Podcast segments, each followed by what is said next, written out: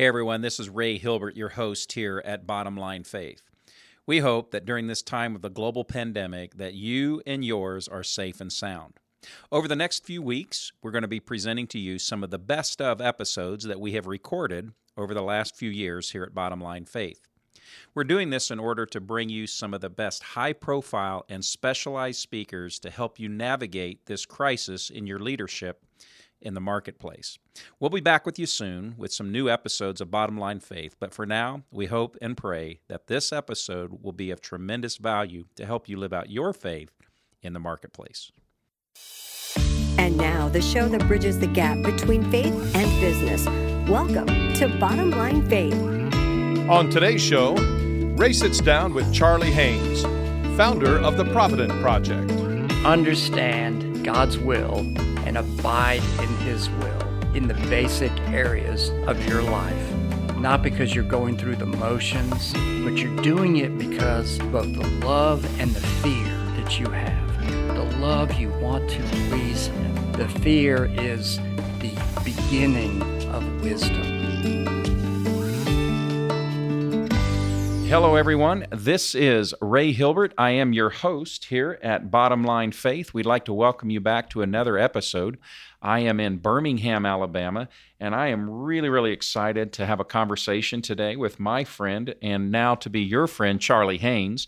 Charlie is the founder of the Provident Project company here in uh, headquartered here in Birmingham, and uh, we're going to learn all about Charlie and his story today. So, Charlie, uh, first, thank you for joining us today and welcome to Bottom Line Faith. It's terrific to be here. Thank you for the invitation. Well, well, Charlie, I am really excited to get into your story and into your journey because it's a powerful one. And I just know that our listeners are going to be encouraged and blessed and, and, and prayerfully even challenged today. But would you take just a moment and tell us about the Provident Project and particularly something that's caught my attention? I don't know whether this is a tagline or, or the purpose or exactly why. I'm hoping you'll help us understand more. But you talk about unstatus your quo. So tell us about the Provident Project and what do you mean by unstatus your quo? Unstatus your quo means to change. Change the life that you're living right now. And it's for people who know deep down inside, either from sadness, frustration, they've had these uh, adrenaline producing experiences in life, trying to fill a hole in their life. Uh, they may even be fearful, and they know they need to change. And so we felt that unstatus your quo was a fitting description of what they will go through, and a and a, a tagline or just a whatever one may want to call it to describe the process that they're about to go through. I love that, and, and we're going to talk more about that. And so, tell us then a little bit more about the Provident Project, uh, your company, and how it is that you go, you go about helping people work through that process. Well, first of all, people uh, go through a self assessment and they decide, I need this. And so, what we do is we have a five session process that includes, it pulls from biology, psychology, theology, business techniques, uh, their exercises. And through that process, people clarify their purpose and then they're set up to take action to fulfill their purpose.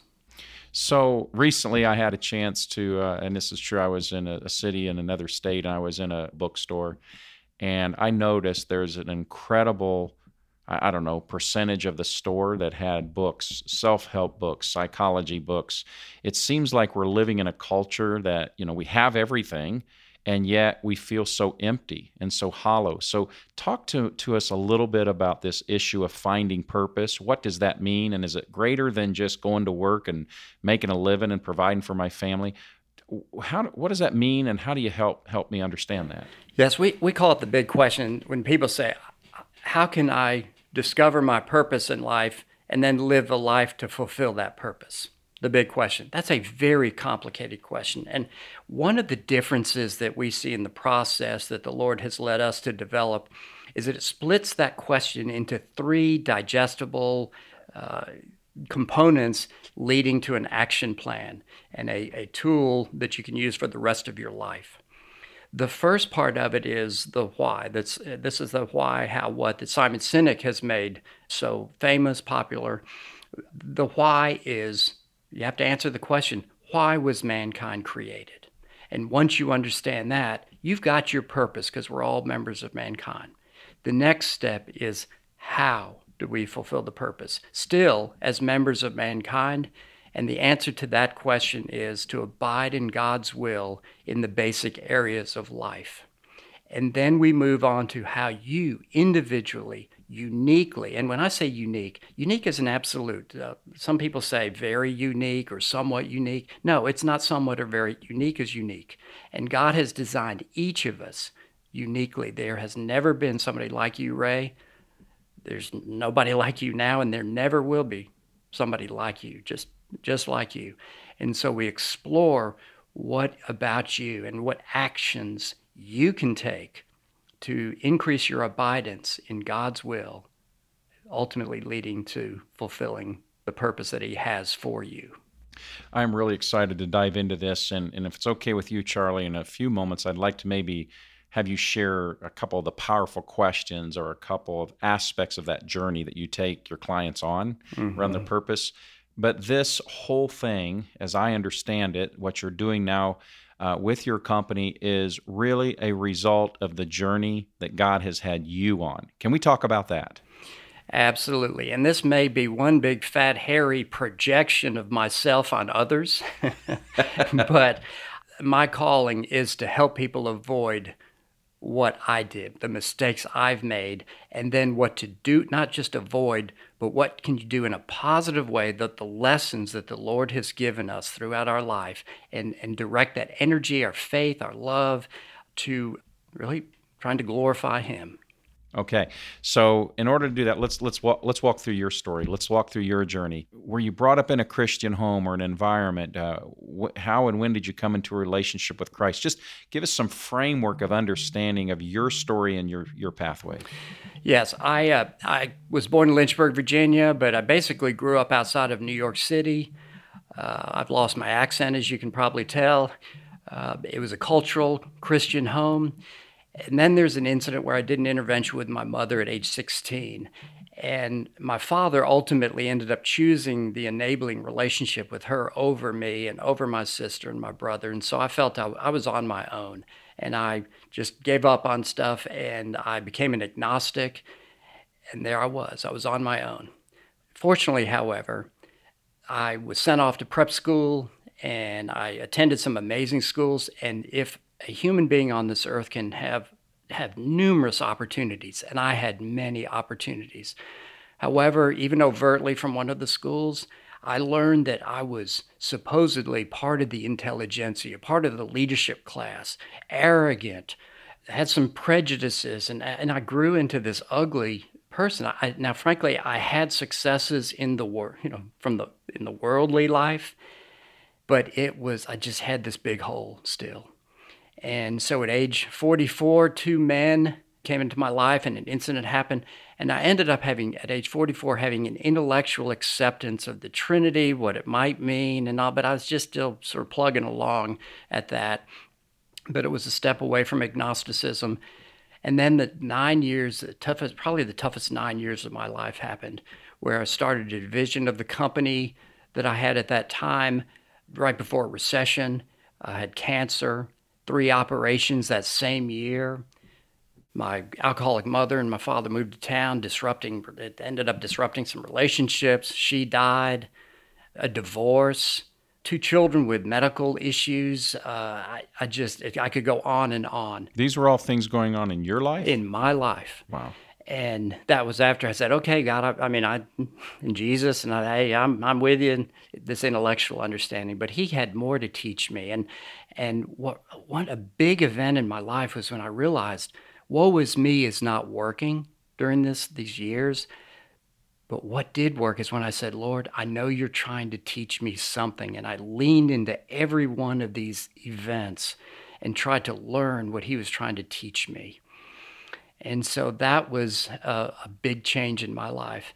And then I had cancer. It, it had come back. And when you have prostate cancer and if it comes back in seven years, that's not a good sign. Now, fortunately, I'm okay, and I'm one of the only two patients in the practice that had a certain kind of situation and all that says it looks like I'm not going to have to go with some of the treatments, and I'm going to live for quite a bit longer.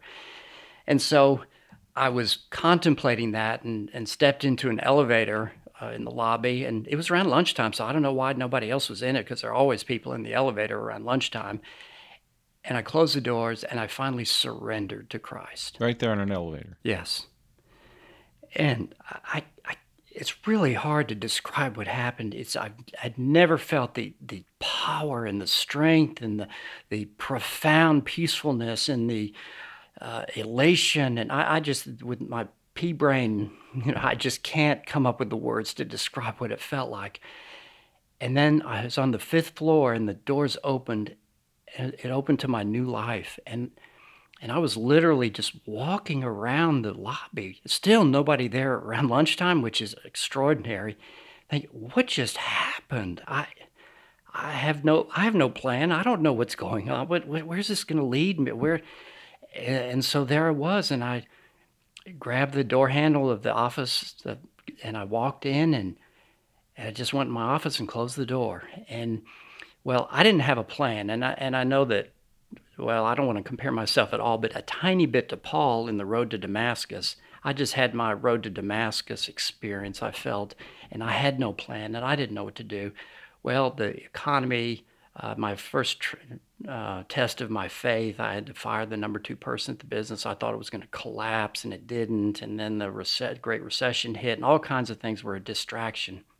I was going to church and and singing in the choir and things, but it just I was so thirsty I wasn't getting it at that particular church, and so a, a stepson actually said, uh, "Charlie, there's this church down the road called Brook Hills where this fellow by the name of David Platt is preaching, and I think you might like that."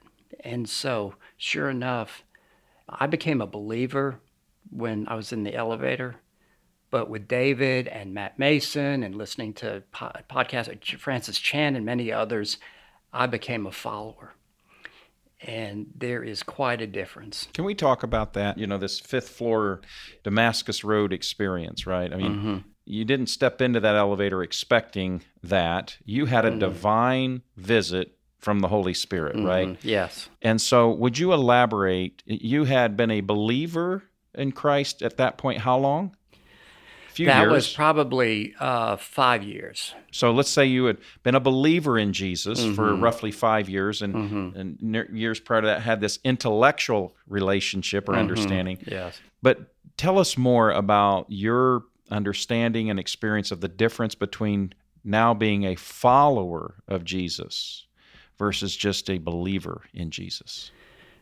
All in motives different rather than showing up and singing at the choir in the very visible way. Aren't i a christian? Or i mean and i don't mean to come off as the people are doing that everybody's like that but for me that's kind of what it was like and and going through the motions. But as with after experiencing what i experienced my children start saying who's this new dad? Why i wanted to do things was different. My outlook it ultimately led to me I was in the wealth management business, and my clients were millionaires to people worth hundreds of millions. And I just was convicted of here I'm doing this. I'm helping already wealthy people become wealthier, and there's nothing wrong with the wealth, but the increase in the wealth and all, and I was possibly helping increase their sense of self reliance. And with that, I was possibly leading them away from Christ. And I could relate to that the self reliance and not leaning on Jesus. So I couldn't do that anymore. I tried some different ways and all, but I was I was all in, and I couldn't be all in in the position that I was in, and so that is what inspired the Provident Project to help people be all in. And so you started this firm, the Provident Project, and then what happened to your wealth management firm? Did did you just kind of step out of that, or oh yeah, that's a that? good point. I forgot the minor detail. I sold it. Sold, okay, yeah. okay, okay. And yeah. I sold it to a great organization led by just an amazing Christian. But I just had to be all in. I'm 63 years old, and I just wanted to use the time that I had left and the and the the gifts that God has given me and the, the uh, financial resources to help others. Okay. So, Charlie, if if uh, someone's really intrigued by what we've talked about so far and they want to learn more about you or about the Provident Project, what's the best way for them to track you down? Well, they can find us at unstatusyourquo.com. Say that again. unstatusyourquo.com. And we know we've made up a word, but it seems to fit. Uh, it's it's fantastic and, and it sticks. It's very sticky and it's it, even more importantly, it's significant. And so, Charlie, just one more point, then I want to get more into what you're doing now with the, the Provident Project. But but in your own journey, your own experience, how is your life different? How are your priorities different? What are the conversations that are different now that you're a follower of Jesus? Where does your time go differently now that you're a follower of Jesus versus being a believer? What is truly different in your life? My priorities are solid now. I have so much awareness, studying God's will for me in those areas. And, and so I, I, I've become a much better steward of my time. And, and right now, that's really my most limited resource some people may say my gifts are a, a limiting resource for me, the few, but um, and then financially, and so much better steward of that. Their intentionality is absolutely part of everything I do. I'm also I, I have a hard time being participants in conversations about treating symptoms as opposed to causes. For example, my wife and I do some work in. Uh, I'll just say Africa, some medical clinics. And when people say, well, why are you going to that part of the world? And I'll include some of the Middle East in that.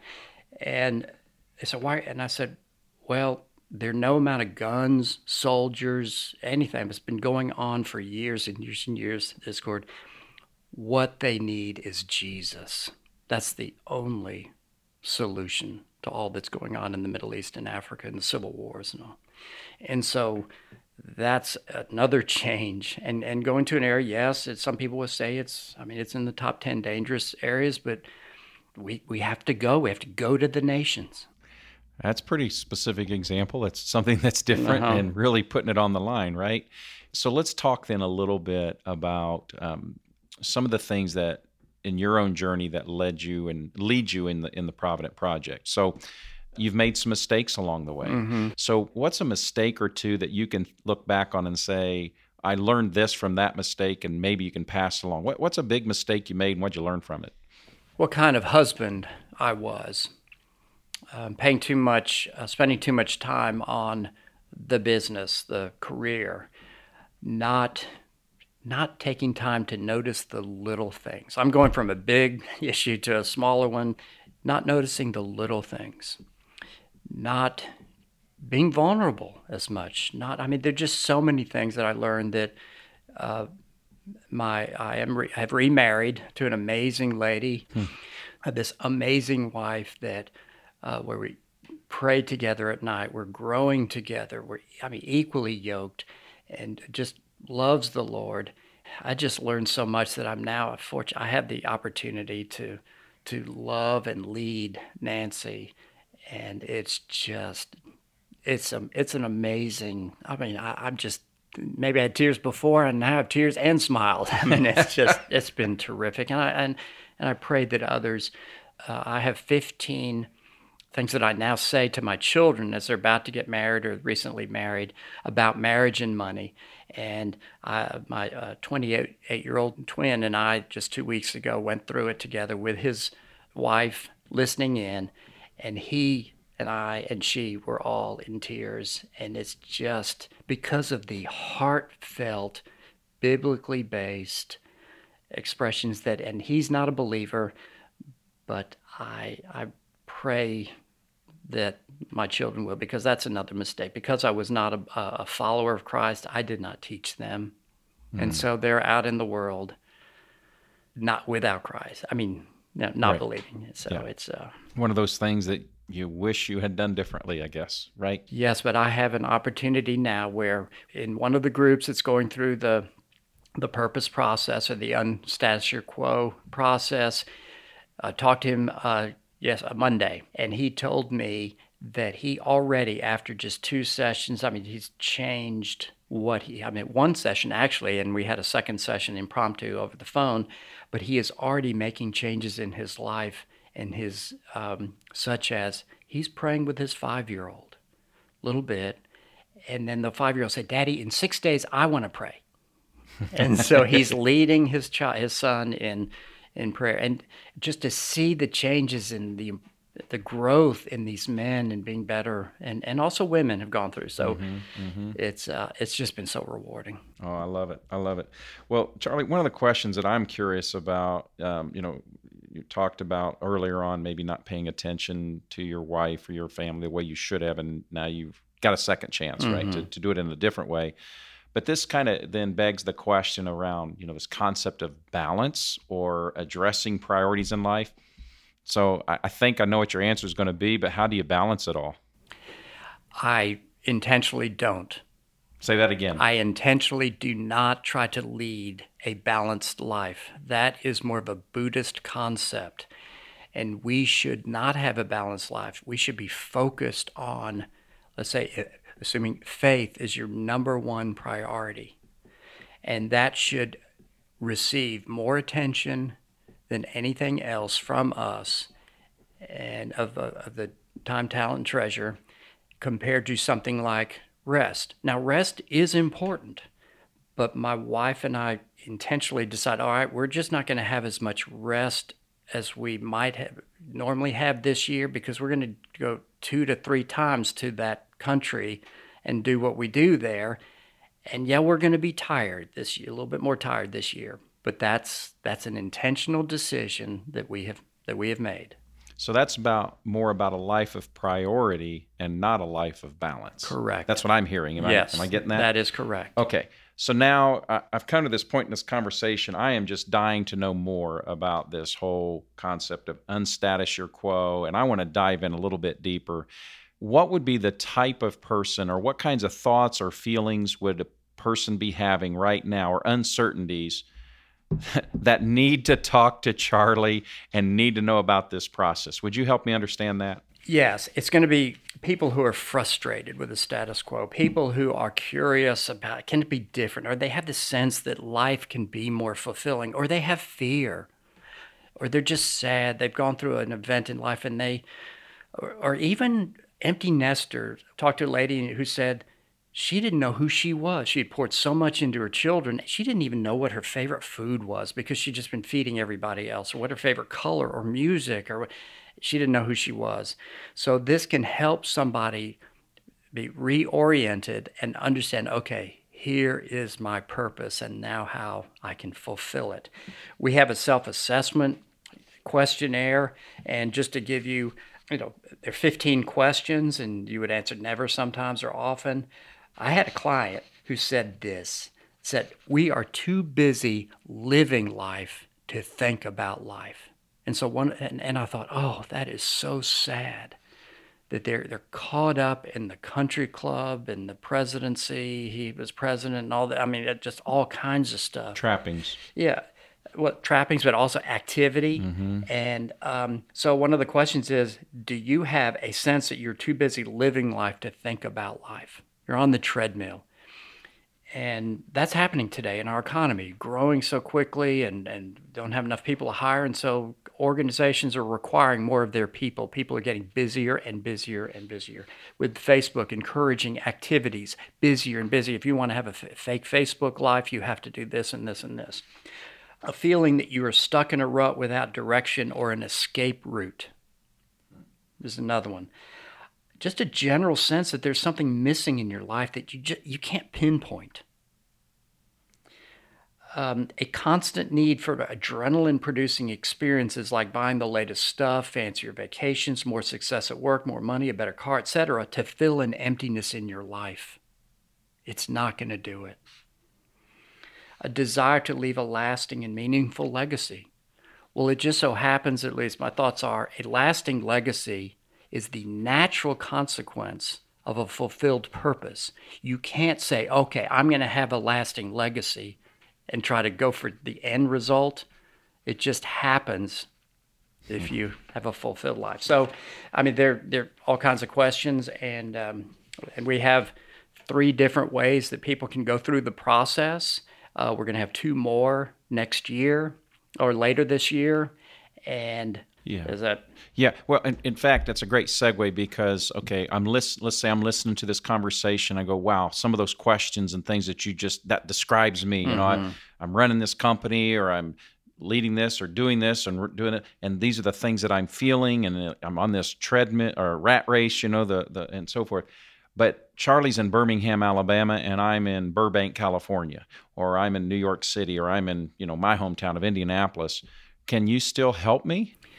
Yes, I, I can help you in three different ways. One would be one on one, and whether it's Skype, Zoom, or using technology, uh, that's one way. Another way is that you could join a group, and we have two versions of a group, whether it's a, a Facebook meeting group or a group at, in your area. We've had people who said, Hey, I want to do this, but I want to do it in a group because part of it is studying scripture and I want to hear the thoughts of others. And so they form a group. Uh, the other way is uh, as an individual on the internet with a combination of videos and different levels of coaching. You can go through that. And and by the way, I know this may sound like some advertisement. This is I, we're not trying to make a bunch of money. This is well, frankly, doing just fine, have done just fine. This is to reach more people, and we want to drive the cost down farther and farther. And the Pastor John that I talked about before said, Charlie, you're thinking too small. And he was the one who encouraged me. "You- You're probably just thinking of America or North America. And I said, uh, Yes, sir. And he said, It's the world's church needs this and he wants it to go to the countries where he is equipping pastors and helping them lead people in in this process. So we're not trying to make a bunch of money. We're just trying to go to the nations with something that can strengthen Christians. That's fantastic. And I'm suspecting that if I'm a, uh, let's say I'm a business owner listening to this conversation, is this something that might help the leaders in my company? Um, let's face it, as stewardship, one of my roles is I, I, I need to help my people be better and perform better and bring results in their leadership. Is this a process that might help them as well? Well, it's funny that you just mentioned that. Uh, earlier, This wasn't pre-planned, by the no, it wasn't. No, it wasn't. Received an email from a fellow I'd talked to. He's a mentor of young people, and he's the CEO of a, a corporation. And I was telling him about it, and he said, Well, I've got somebody, a young person on my staff I think could benefit from this, maybe make it part of his developmental plan. And I got an email from him, and I said, Well, what's the latest? And he said, Well, actually, I think I'm I need it, and so uh, he he's going to go through the process, and so absolutely, and he will be a better steward of everything that God has given him after this process. Oh, I love it, Charlie. So, Charlie, one more time, tell us how listeners can learn about you and what you're doing at the Provident Project. How can they find you? They can go to the website, which is unstatusyourquo, all one word, dot com. Yeah, very good. Unstatusyourquo.com. Very intriguing uh, website link there. Very intriguing. You said made up word, but I love it. It's sticky and it's very intriguing to me.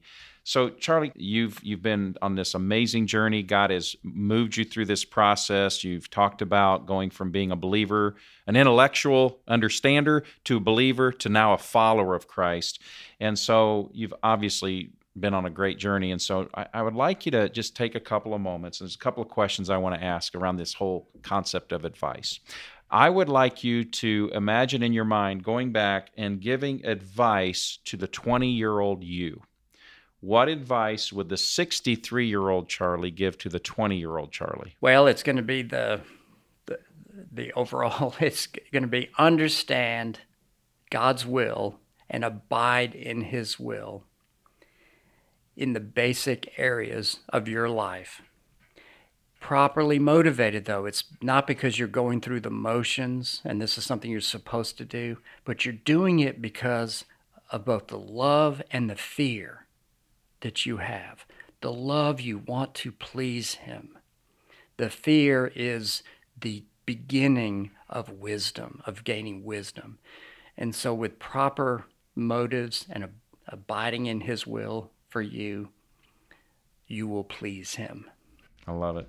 I love it. So, Charlie, the um, the last question I love to ask is based out of Proverbs chapter four, verse twenty three, and I, I read this every time. These are the words of Solomon, who says, "Above all else, guard your heart, for it determines the course of your life."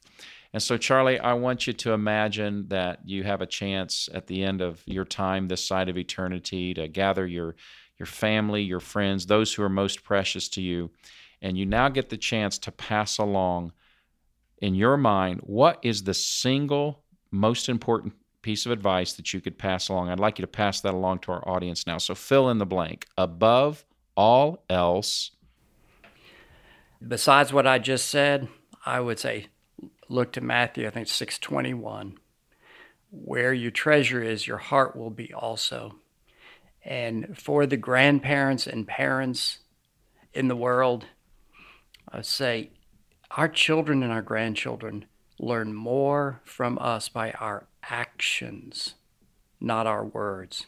And so, how we spend our time and how we spend our money and use our gifts says, gives them the lessons that they learn. And I'd also add to that, I think it's James 4:17, talking about the sin of omission. When you know what to do but you don't do it, that is also a sin. So make your mistakes by commission. Make your mistakes by trying. And you'll avoid the sin, you know, some of the sin of omission. And I guess lastly, for a corporate executive or manager, people are not trying to make mistakes. When they make a mistake, ask three questions.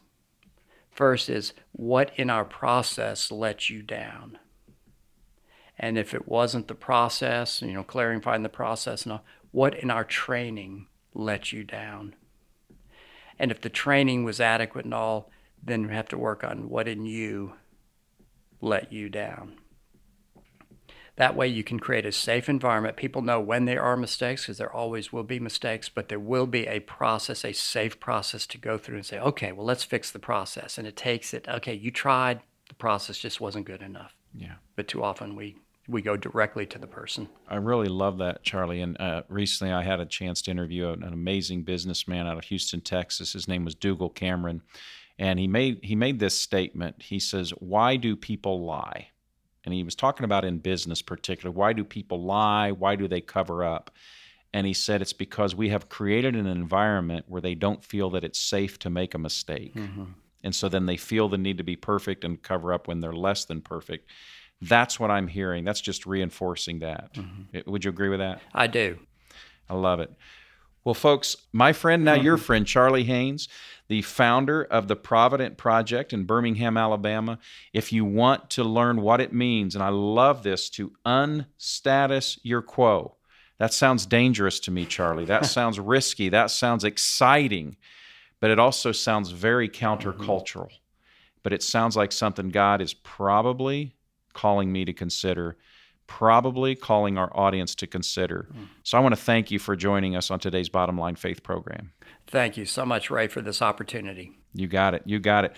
Well, folks, I know that you have been encouraged by our guest, Charlie Haynes, today. This is what we're all about here at Bottom Line Faith. As we say on every program, look, if just one person hears this conversation that we've had today with Charlie and your challenge, just one, and this whole concept that Charlie's been talking about, unstatus your quo, become a true follower, find your purpose. If that has resonated with you today, then this program has been a success. And that's our prayer. If even just one of you today is encouraged to take that next step. And I want to encourage that the next step is for you to reach out, get in touch with Charlie. Go to his website, unstatusyourquo.com. Talk to your pastor, talk to a business advisor, talk to someone who's going to challenge you to become more of who and what God is calling you to be. That's what we're all about here at Bottom Line Faith. Hey, listen, the way you can help out the ministry here at Bottom Line Faith, the number one thing you can do is obviously continue to pray for the growth and success of the program. The second thing is we need you to provide reviews. Go on to your podcast platform, whether it's uh, iTunes, Google Play, or Stitcher, wherever you're listening to this, go online, give us a positive review. That helps to build traffic, that helps to build awareness because God is opening up some tremendous doors here at Bottom Line Faith, and we need your support.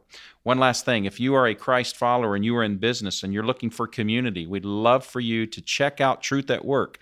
We at Truth at Work are the host ministry for the Bottom Line Faith program. Check out that website at truthatwork.org and you can learn about the roundtables that we host in communities all across the country. And if there is a group not meeting in your community, guess what? You can tap in now to our virtual models for roundtable participation. So thank you so much for joining us here at Bottom Line Faith. Until next time, I am your host, Ray Hilbert, encouraging you to be all that God is calling you to be as a leader in the marketplace. God bless, and we'll see you next time. Bottom Line Faith is brought to you by Truth at Work. If you'd like to hear about new episodes or listen to past episodes, visit us online at bottomlinefaith.org. You can also subscribe to the show through Google Play and iTunes.